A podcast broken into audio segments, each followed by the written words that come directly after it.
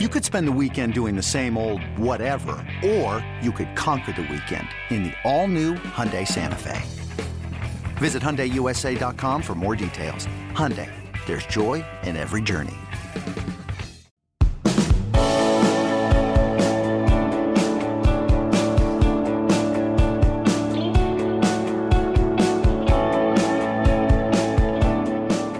Right, welcome in. Late Kick is live. It is Tuesday night, August 17th, year of our Lord 2021. Very excited. We've got a lot of wheels in motion around here, but in the immediacy, we've got a jam packed show tonight.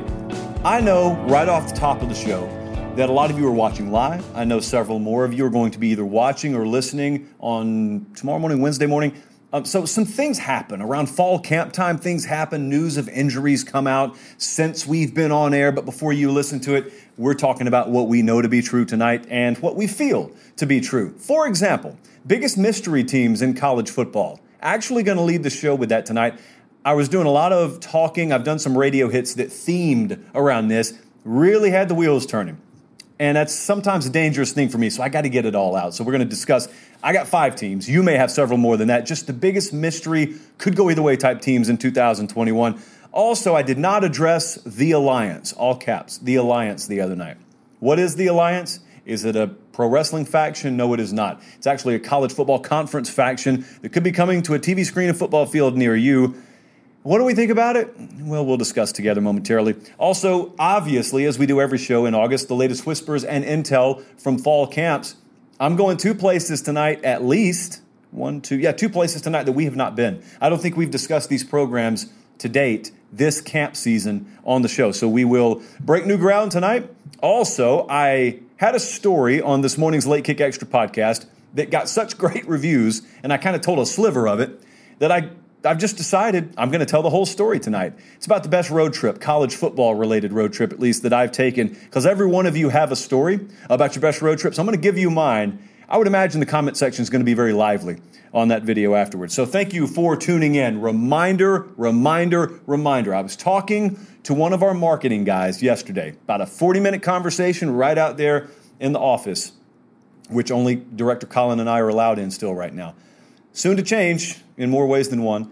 But I was told that sometimes, since I'm here in this little bubble, I assume things about you that you don't necessarily know. For instance, I assume that everyone just knows what time our show comes on 8 Eastern, 7 Central, Sunday, Tuesday, Thursday on the 24 7 Sports YouTube channel. Well, not everyone knows that. So that's when it airs. Now, if you're watching right now live, you know that. But here's what you don't know you don't know that our very existence and keeping this thing free relies on you subscribing to this 24 7 Sports YouTube channel, subscribing to the podcast, and here's the most important part sharing it all over the place Twitter and Instagram, but any social platform you're on. I've got the number right here. As of today, 71% of our viewers are unsubscribed to the channel. Got to change it. Got to change it. I'm asking nicely, of course. I make it sound a little more dire than it is.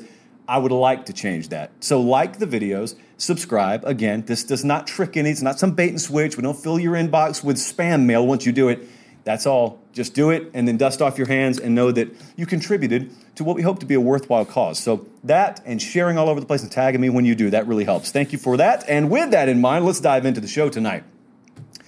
I want to know who your mystery teams are for 2021.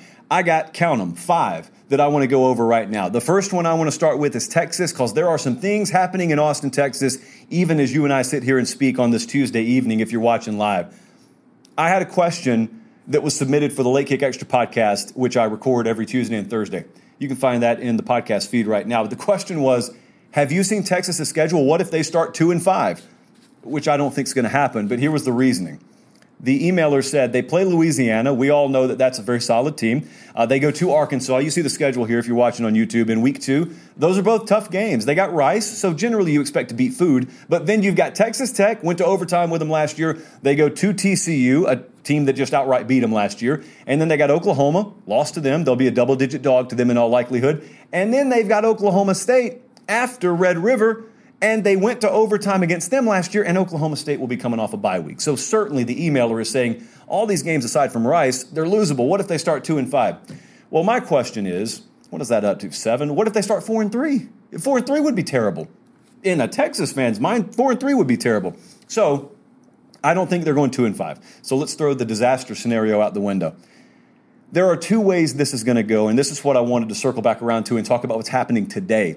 Remember when we were talking on the Sunday show about the quarterback situation at Texas, and I asked you to keep an eye on how Steve Sarkisian and his offensive staff started to divide reps. And the guess was if we saw that decidedly shift in these practice reports coming into this week, then you're probably looking at a decision being made. Well, guess what's happened, friends?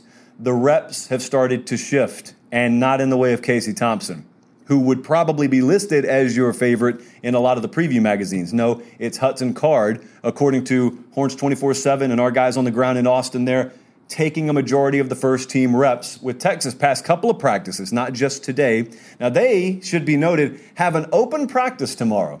A lot of speculation, mostly of the wild variety out there, that this is just a classic setup.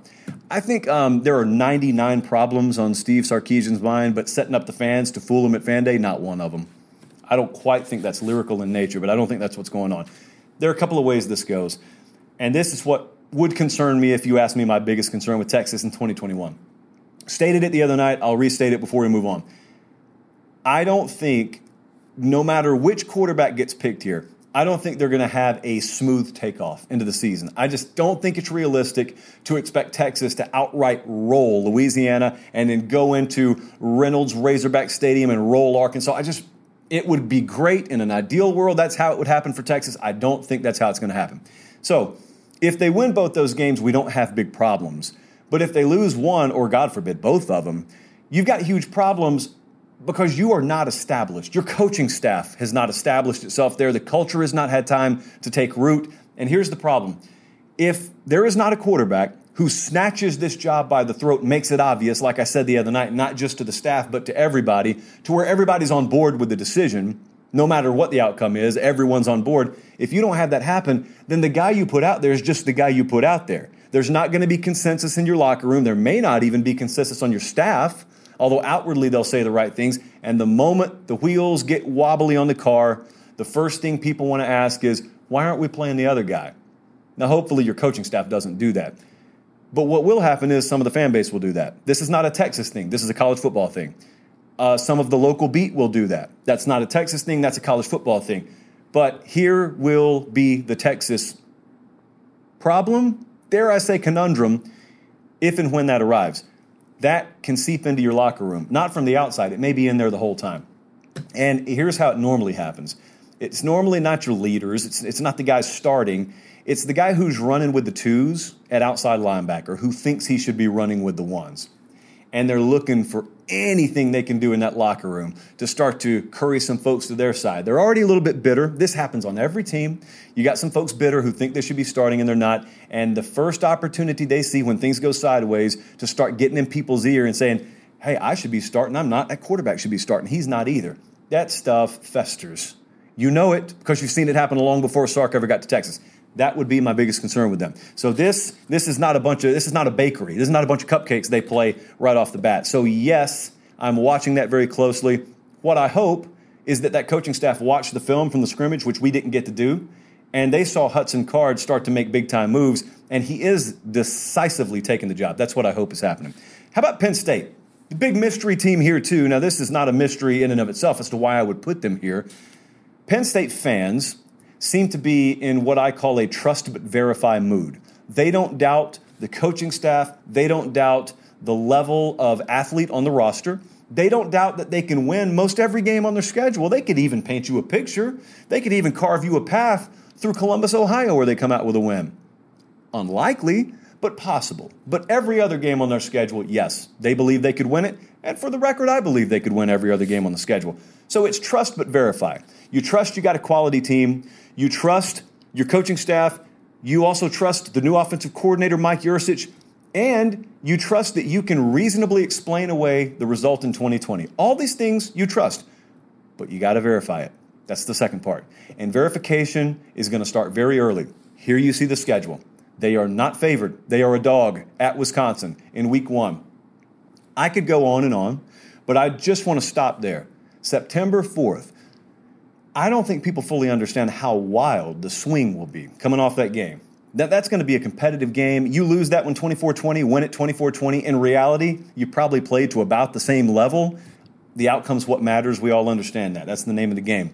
Think about the swing. If you're a Penn State fan and you beat Wisconsin 24 20, you beat them as a dog on the road. Then you get to come home and you got Ball State coming in. Then you got the whiteout game. Then you got Nova. We're starting 4 0. We're going to be 4 0 when Indiana comes in here to get our get back on them. That swing this way. Swing that way is you lose 24 20, 27 to 17. And then you go into immediate wounded animal mode. And no matter how well you played and how hard you fought, there is that memory in the back of your mind that sneaks into the front of your mind that this is how last year started. We started last year, and it doesn't matter if you're competitive. If it's a giant L instead of a giant W, look at how it started. We're showing you the record right now. L, L, L, L, L. Boy, how quickly, by the way. One L became two L's, became four L's, became five L's. And so that creeps into the front. Well, here's what that does. Think about the swing here. From the win against Wisconsin, and you got the whole world at your fingertips, to losing against Wisconsin, and there sneaks in the mystery. Because wouldn't you know it? It could be by week three when Auburn comes in there. You find yourself, however this works out, by the third week of September in must win mode, in what our buddy JC Shurburtt would call a wounded animal mode. How's that possible? Well, college football is how it's possible. This is a big mystery team, the Penn State Nittany Lions. LSU is probably the entire poster child of a program for mystery team in 2020 or 21, not 20. We, we know what we got in 2020. You cover LSU, you follow LSU very close. It's easy to get drunk on LSU. For that matter, it's easy to get drunk at LSU. But on LSU is when you start to look at the team, you start to look at all these shiny pieces. You remember a vast majority of the names from the recruiting world. If you follow recruiting, you just, they go off your radar and then they come back on the radar and you say, I remember that guy. Oh, I remember that guy. That's kind of what it's like looking up and down LSU's too deep. Max Johnson, it's very easy to remember his gamer mentality going into the Swamp and doing what they did last year, and then he finishes it with a bang against Ole Miss. It's very easy to look at this really healthy mixture they have of veteran guys, more veteran guys like Kayshon Boutte, who's just gonna he's going to explode on the national scene this year, and then younger guys who we talked about the other day making big moves, Brian Thomas, Malik Nabers very easy to look at that wide receiver stable and say, yep, those are guys we can go into battle with. It's very easy to look at guys like Eli Ricks, who stands the chance, by the way, because he's playing opposite side of the field as, as uh, Derek Stingley this year, to probably rise up draft boards. He'll have another year, but to rise up draft boards and rise up those national player rankings and All American rankings as much as anyone. But you got Ricks and Stingley and McLaughlin. It's Ali Gaye. It's very easy to look at their defense and say, I buy into all this. Yes, yes, thus the ability to get drunk on this team. But you know what else you can do? Here is the mystery. You can also look at that offensive line and you can say, I don't know, because I got to, hold on, I got to cross Dare Rosenthal off. I, I see these names. I don't know if they can play championship caliber football. I don't know if they can play 10 win caliber football. I just don't know yet. You can look at the names in the backfield at the tailback position. And you can remember, because I even feel this way, the immense potential you think Price and Emery have. You can think that, but it's kind of like we talked about with Penn State. You trust it, but then you got to see it verified, and you haven't seen it verified yet. You can also you can look around. I think it's totally fair to ask, well, with all the uncertainty from last year and what we didn't see from them last year, and the lessons that that team didn't learn last year, do I trust them to finish games? I don't know. I don't. I think it's very fair, at the very least, to ask that. That's what makes LSU 2021 a mystery team to me. Now I want to go stay in the West, but I want to go up the road a little bit to Oxford, Mississippi. Uh, this team's not that big of a mystery to me. It's not a team I expect to contend for a national championship or a playoff spot necessarily.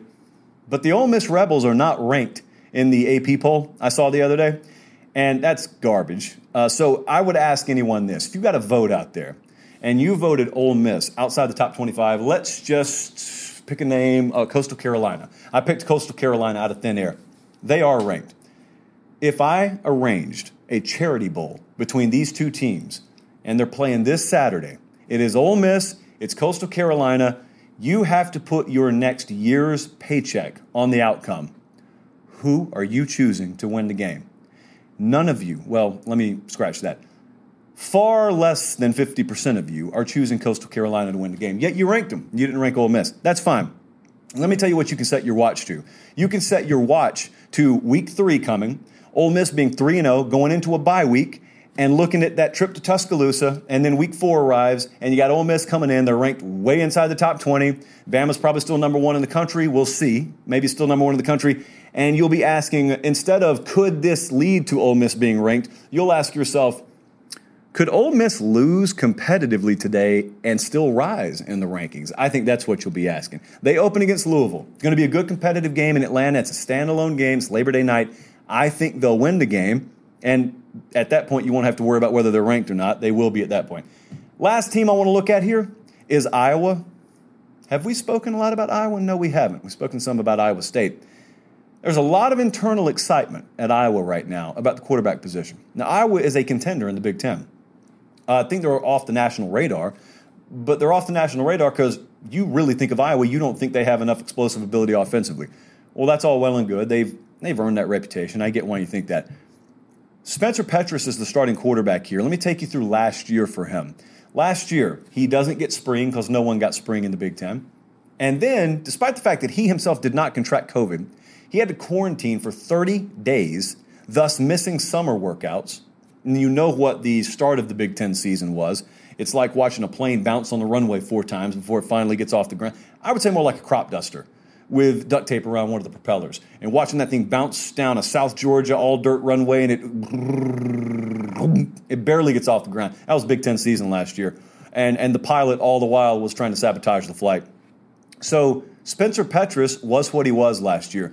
They have seen quantum improvement from him in camp, and they're very happy that the passing game has been a little more efficient than they thought it would be. Still got a ways to go. Overthrow here, overthrow there they think he's going to be very good. Petras is a huge kid. So physically, there's no need to develop. It's all a mental thing, it's all a precision and accuracy and timing and decision making thing. They think he's a lot closer than maybe you'd be led to believe if you just listen out there in the college football ether.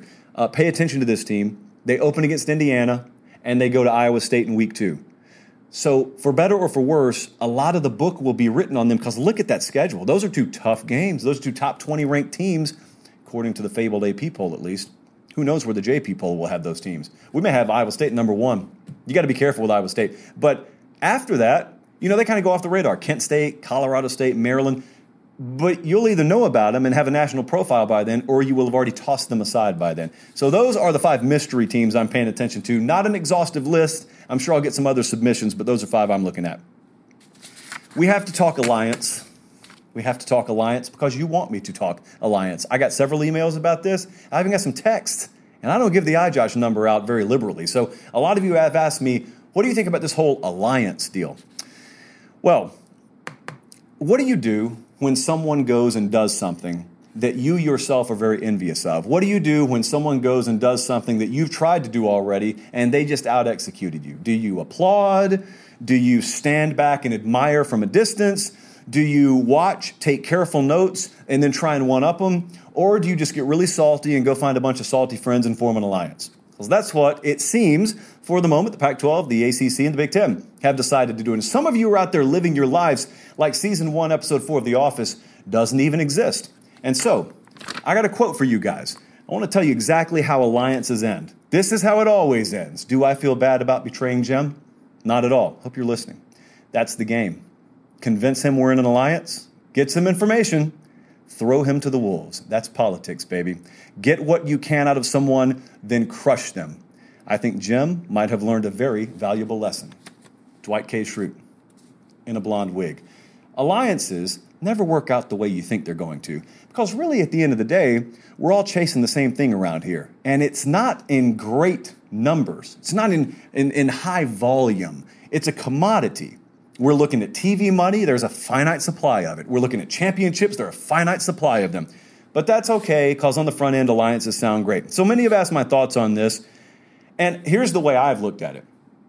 I've asked myself, why don't Burger King and Wendy's team up to take down McDonald's? Makes all the sense in the world, right? McDonald's is the king out there, and so you got Burger King, you got Wendy's.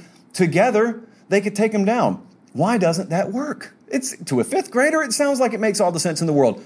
Why wouldn't Delta and American team up, take down United? Why would they not do that?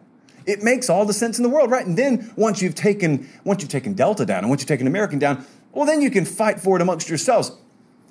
This was illustrated perfectly leading into the WWF Breakdown pay per view in 1998. Even Vince McMahon couldn't make it work. You got Stone Cold as your champion, and you got to get the belt off of him by any means possible. So, what do you do? Well, you take The Undertaker and Kane, who are brothers, in cahoots, by the way, and you put them in a triple threat. What did they do? They both covered Austin at the same time. So you couldn't even script an alliance to work out the right way, much less have it work out in real life. What are the particulars here? If you've not been following this story because you've been following camp, here's what's going on. Essentially, what we have here is the SEC threatening to suck all the air out of the room, and that's been well documented by this point. But then you have the fear that amongst ourselves, isolated in the Big Ten and the Pac 12 and the ACC, we stand to lose everything and gain nothing, and we really can't push back, but together we can. And so there is strength in numbers. Blah, blah, blah, yada, yada, yada. Big 12, sorry, grab your gift bag at the door, you're out of here. That's essentially the formula that's been laid out here. So, what is the leverage point? Because if you're going to form an alliance, you got to have something that you are working to keep from the adversary or the predator, as the Washington state president has so aptly described the SEC. He's not wrong necessarily. Greg Sankey fired back today, but he's not wrong. I think a lot of folks have it at the very tip of their tongue that, oh, well, they can get together and they can keep this expanded playoff from the SEC. No, friends, the SEC would have about the same reaction I just did if you posed that. They don't care. I don't think Greg Sankey's BSing you when he says, nah, we'll stay at four, we're fine. You guys are the ones who want to expand, not us. So they're not keeping that. I don't think the alliance, all caps, henceforth, is keeping anything from the SEC. I think they're maintaining a seat for themselves, maybe to a little bit bigger degree than they could individually. And to that point, it may work out. But what we're really talking about here, and it's boring, so I don't spend a whole lot of time on it, is we're really talking about strength in numbers when it comes to scheduling. Now, this, if you can work together, and that's a big if, it does pay off in the end because the Big Ten or the ACC or the Pac 12 looks down the road when they re up their TV deals, which never happen congruently, they all happen at different times, and they ask, well, what if we had at least a scheduling alliance? I'm all on board with that, and everyone else should be too. If you've got the ACC and the Big Ten working together, and so instead of me having to watch UNLV go to play Michigan any given year, I can watch North Carolina go to play Michigan. Well, I'm on board with that. I think a lot of TV networks will be on board with that. But it sounds great. It, it sounds very good. It, it's like when you're drafting a team in your fantasy baseball league. It's just as easy as click and you drafted the guy. Well, that's not the real world. Nor is this the real world. Nor is taking a pizza box, turning it upside down, and drawing schedules out on the back of it. That's not really how it works. So let me ask you your TV deal's up in three years, mine's up in five years. How are we going to sync them up? Are, are we going to evenly distribute revenue? Even though my product is worth 35% more than yours according to what the market dictates? Am I just going to voluntarily cede that money to you? Uh, if I'm running things, I'm not. I'll just be honest with you. I'm not. And here's the other question. The other question, this is the great unknown to me, is are we thinking in an antiquated manner about future media rights deals? Are we thinking in a manner of Fox is going to sign this conference, CBS is going to sign that conference, ESPN is going to get that conference? In other words, could there be a revolutionary new age media framework on the horizon, the likes of which we can't even describe? When you first subscribed to Netflix, which I did when I was like coming out of high school, and you went in the queue and you ordered and they sent you the DVD and the little sleeve in the mail, if I were to have explained to you what Netflix was going to become, you would have dismissed me from the room. But yet, that's what it became. And so, college football TV deals now versus what they'll be 10 years from now. There could be something on the horizon every bit as revolutionary relative to what we have now as the current Netflix is revolutionary relative to what it used to be when it was first a mailing service. So, who knows? But I do think it is a good idea in principle, but then you get into the nuts and bolts and it's really tough to figure out. And all the while, you got the poor Big 12 that's just kind of out there on an island, even though they're not close to water in the middle of the country. And I have no clue. I was doing radio in um, in Big 12 country today, and we put three of our heads together to try and come up with an answer, and we were no closer at the end of the call than we were at the beginning. Good call, good fun, but no closer were we. So that's where the alliance stands right now. I guess I, I say that to say you see the reason I did not really go with it on the Sunday show. Sometimes I have a very firm grasp before I'm leaning. Sometimes I have, at least I hope to have, a very firm feel on where things are headed. I don't know where that's headed. I really don't. So those are my feelings. They're very fragmented at the moment. Knowing how to speak and understand a new language can be an invaluable tool when traveling, meeting new friends, or just even to master a new skill. But it's not always simple when you're bogged down by textbooks and structure classes. That's why so many people trust Rosetta Stone. Rosetta Stone is the most trusted language learning program, available on desktop or as an app. It truly immerses you in the language you want to learn, like Spanish, French, Italian, Chinese, and more. You won't just be studying English translations. The Rosetta Stone intuitive process helps you pick up a language naturally, first with words, then phrases, then sentences. Don't put off learning that language. There's no better time than right now to get started. For a very limited time, listeners can get Rosetta Stone's lifetime membership for 50% off. Visit rosettastone.com slash rs10. That's 50% off unlimited access to 25 language courses for the rest of your life. Redeem your 50% off at rosettastone.com slash rs10 today. This episode is brought to you by Progressive Insurance. Whether you love true crime or comedy, celebrity interviews or news, you call the shots on what's in your podcast queue. And guess what? Now you can call them on your auto insurance too with the Name Your Price tool from Progressive. It works just the way it sounds. You tell Progressive how much you want to pay for car insurance, and they'll show you coverage options that fit your budget. Get your quote today at progressive.com to join the over 28 million drivers who trust Progressive. Progressive Casualty Insurance Company and Affiliates. Price and coverage match limited by state law. I've got a little more grip on this though. Camp whispers and intel. Lot going on. Tennessee is where I want to start because you lambasted me or basted me, either or, because we didn't talk about the Vols quarterback situation the other night, which I apparently promised I'd talk about every show. Well, let's pick it back up. Uh, when we last left off, we were talking about smart money here, smart money there. Well, now it looks like there is some, some real smart money in the room. There has not been an announcement out of Knoxville about the starting quarterback but it's pretty safe to say, based on multiple good sources there, Joe Milton is the leader in the clubhouse for this job. Joe Milton, the Michigan transfer. This means something. I was, listening to the GoVols 24 7 pod today, and those guys were talking about probably the pecking order at quarterback. Again, nothing's been announced, but they were talking about the pecking order at quarterback right now. And not only is Joe Milton the overwhelming favorite to take the starting job, but then Hendon Hooker is in all likelihood the leader in the clubhouse to take that number two spot. So think about what I just said. Harrison Bailey was the guy who's been on campus for a couple of years now. Maurer's not really figured into this all that much, but Harrison Bailey's been there, and Hendon Hooker got there in the spring. Joe Milton didn't even get spring, and yet those are the two guys, which goes to show you the job really was so wide open that a guy could come in after you two have already had spring with a new staff, and I'm going to come in cold and I'm still going to take the job. It looks like that's what we're on the precipice of seeing happen. And so that's exciting. Now, here's the second part. The other thing that they were talking about on the GoVols pod today is do we know how to interpret Josh Heupel yet, head coach of Tennessee? Do we really know how to interpret him? Because he sounds pretty positive. Some coaches out there are brutally honest. Some of them could be three and seven and make the team sound like they've just been micro inches away here and fractions of an inch away there. Uh, no one really knows how to um, judge Josh Heupel yet. Says good things, claims good things are happening. He likes this, he likes that, and yet you know your expectations are very low for Tennessee, and so someone's wrong there. Who is it? Are you being misled? Time will tell. How about Florida? Stay in the SEC East for a second. Dan Mullen speaking about the latest scrimmage in Gainesville, a few things caught my ear. Some of them were the actual words that came out of his mouth, but a lot of it's just the tone and tenor. Emory Jones at quarterback. Uh, one of the biggest talking points down in our neck of the woods in the SEC. Uh, Emory Jones at quarterback and what to expect. And it's not just that in a vacuum, it's what to expect from an offense that loses generational talent, like Kyle Pitts, for example. T- losing Toney's a big deal, but losing Kyle Pitts is a massive deal. But it's not always the end of the world if you have someone or if you have production that can fill that spot. So the assembled media down in Gainesville, they've been asking Dan Mullen, not so much do you have a replacement for Kyle Pitts, but do you have a way to replace that production?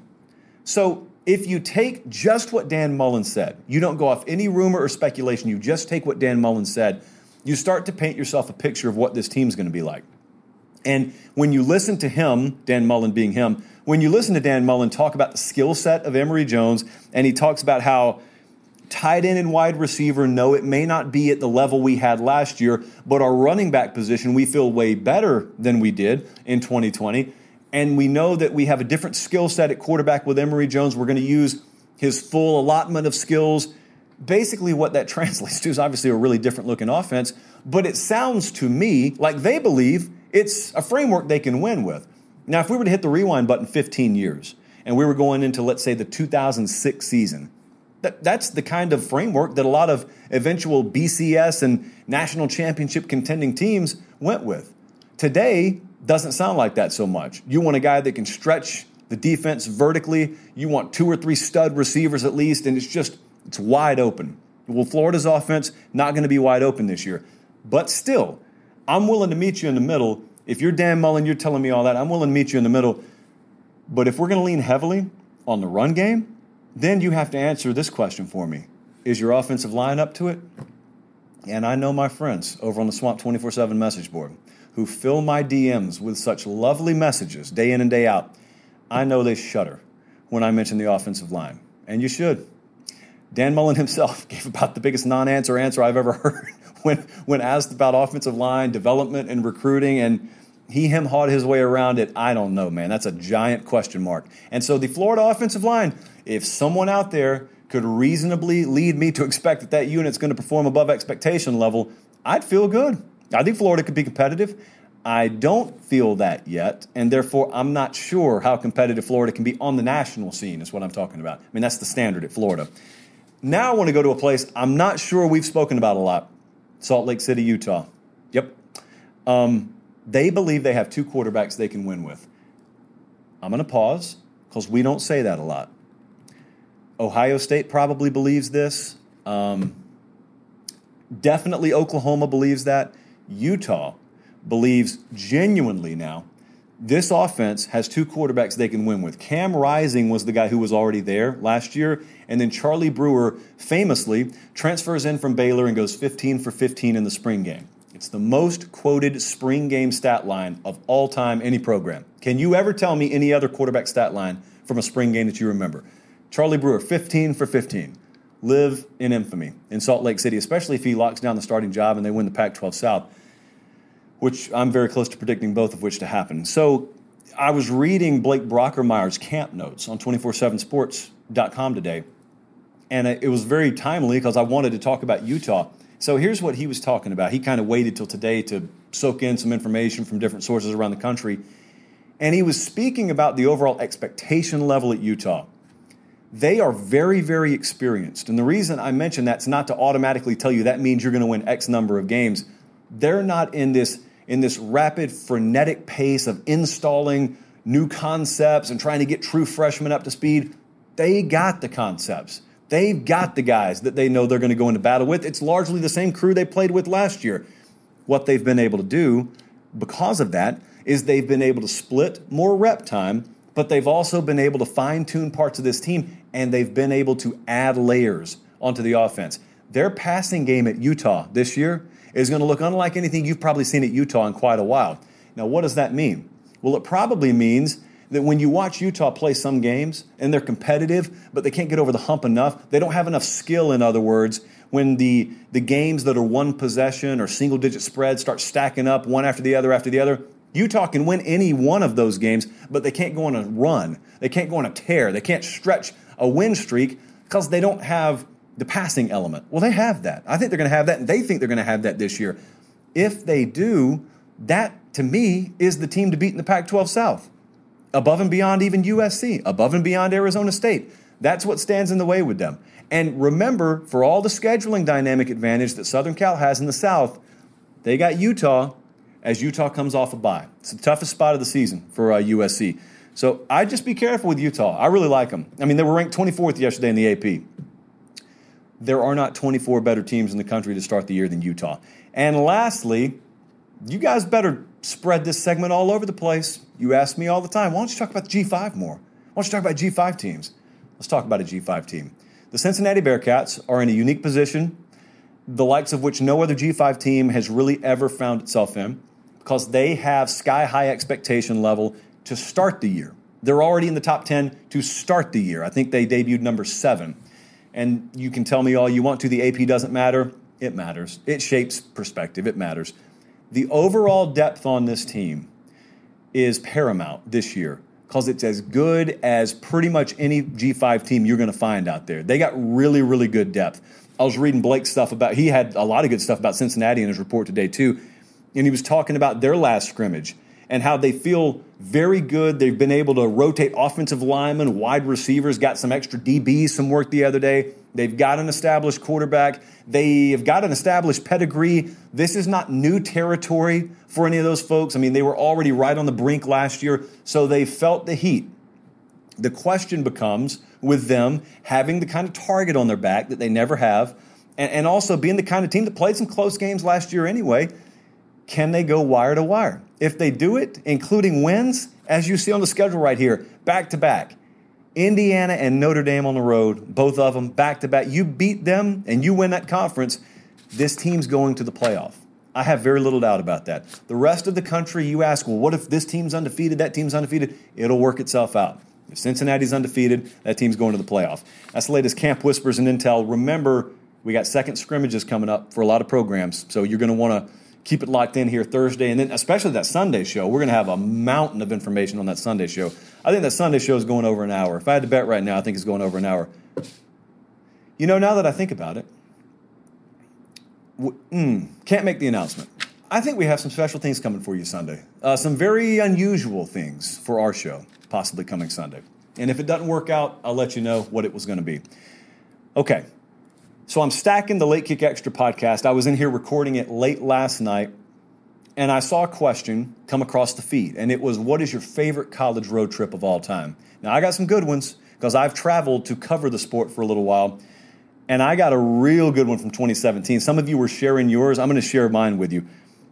I was working in the local news world down in Columbus, Georgia. It was 2017, and I was doing uh, high school sports on Fridays. I was a news anchor down there, was the sports director at WLTZ. And so I'm doing high school football on Fridays. I cover college football on Saturdays. Then we do what would become late kick. At the time, we called it football nightly down south. And we're doing that on Sundays. Same time we do this show now, 8 Eastern, 7 Central.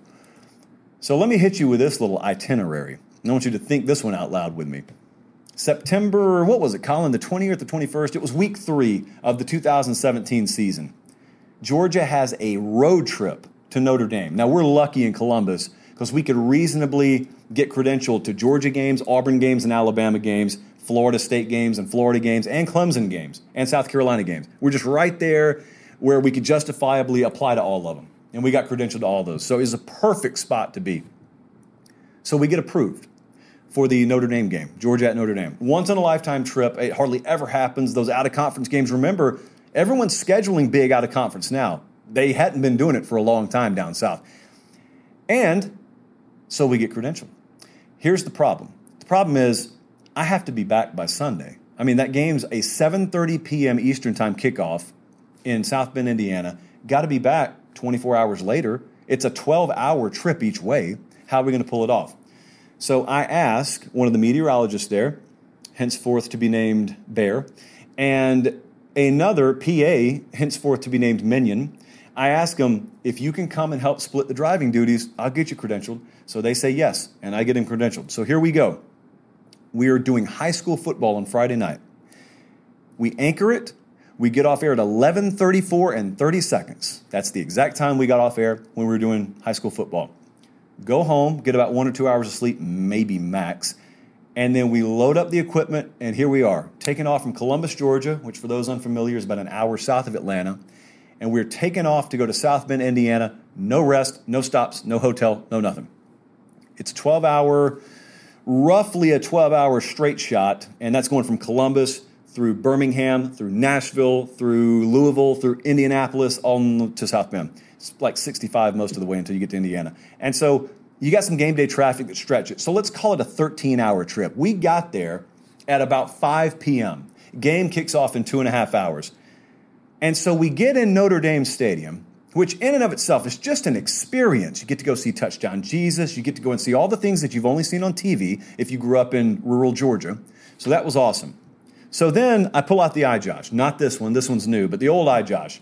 I'm in Notre Dame Stadium. If you don't remember this, half of the state of Georgia made this trip, every one of them wearing red. So I told Jesse this morning, welcome back, Jesse, by the way, not to be confused with Welcome Back, Kotter. That would probably be a better show. Welcome Back, Jesse would be an even better movie. And I said, Jesse, I got some iJosh footage. Can you roll it? He said, You send it, I'll roll it. So he's got some. So the first piece of footage I want to show you, I sneak up in Notre Dame Stadium. I go up into like the second level, and the scene was crazy. There was like a mob scene outside. As Georgia's team arrives, there's wall to wall red. This is not a home game in Athens, mind you, and this is not some rando side entrance for the visiting team. This is just the main entrance at Notre Dame Stadium, and you can see a splattering of green and maybe a splattering of blue out there, but by and large, it was just red, and it was a crazy scene outside. So, what I wanted to do is get there early, soak as much of it in as possible, but remember how this game went. So, again, once in a lifetime opportunity for us, and you hope to see a close game. This is Jake Fromm's first start. Quarterback for Georgia goes down week before. Jake Fromm inserted as a true freshman. His first start is on the road at Notre Dame. Georgia ends up winning the thing 20 to 19. And every time there's a commercial break, you do what I'm doing right now if you're watching on YouTube. You try and capture as much of the scene as you can. Post game, you're trying to capture as much of the scene as you can. No one was in a hurry to leave this field after this game. As you can see, again, if you're watching on YouTube, dudes standing outside uh, just walking around the end zone, going down to the student section, going down to their uh, visitors section. But you know what it was like? And I thought about this several times. I remember some of my thoughts during the game. When I was a kid and I was growing up, there were there were like really old VHS tapes of like old Georgia games or old Bama games, several of Bryant's games in the 60s and the 70s, and you'd watch them and these are people who, in some cases, have long since passed away before I've been born. Obviously, the games are in another era, but I, I watched it like if USC were to come into Legion Field in Birmingham, Sam Cunningham in tow, and you're watching that game. That doesn't even feel like it's the same reality you're living. This is another world. I felt during that game like I was kind of in a VHS. Not in a literal sense, but I felt like I'm, I'm part of something right in this moment there I am on TV in the orange shirt. I'm on the field taking part in something this moment that people who are my age at the moment will show kids 30, 40 years from now hey, this is when Georgia went to Notre Dame. This was a rare thing. And so I felt that. So we were in no hurry to leave. So after the game, we go to Brian Kelly's press conference, we go to Kirby Smart's press conference. But then when we get done, as is usually the case, I'm never in a hurry to leave the stadium because I don't like sitting in gridlock traffic. So what I like to do a lot and this is a pattern I do every time, but especially at Notre Dame, what I did is I just go back out in the crowd. I go up in the bleachers. I take a couple of laptops with me, and the iJosh in this case, and I just sit. And that's exactly what I did. This shot right here is an empty Notre Dame stadium. What other walk of life could you find yourself in this very position at that very moment? That's what I'm thinking as I'm shooting this. And so sit there, watch some games wrap up. You're watching highlight footage from the day trying to start to get your show put together for the next night because of what comes next.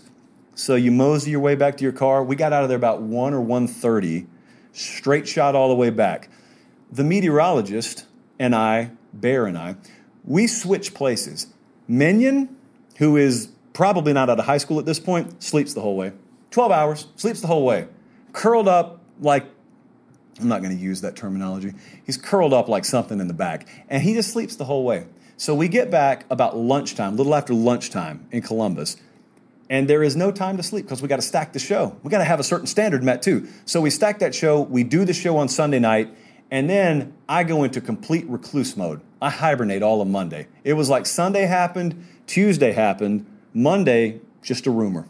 Don't really even know that anything occurred that day. But it was a very fun trip. And so, like, I'm thinking it's only three or four years ago now but I still look back on it, still talk about it all the time. I mean, the buddies I'm discussing right now will probably light up my phone before I even get off air. But I would encourage you guys. So now that obviously we've got things opening back up a little bit, uh, I, I have a lot of folks ask me, should I take this trip? Should I take that trip? I don't know what your finances are. I don't know what your schedule is. I'm saying if you could even reasonably swing some of this stuff, always buy the memory the memory is what's worth its weight in gold. because we had to foot the bill for some of this stuff. Even though I was working in media, it was not exactly a, a trip that the station was ready to fund fully. And that's its own separate story that we can't tell on air, statute of limitations and all.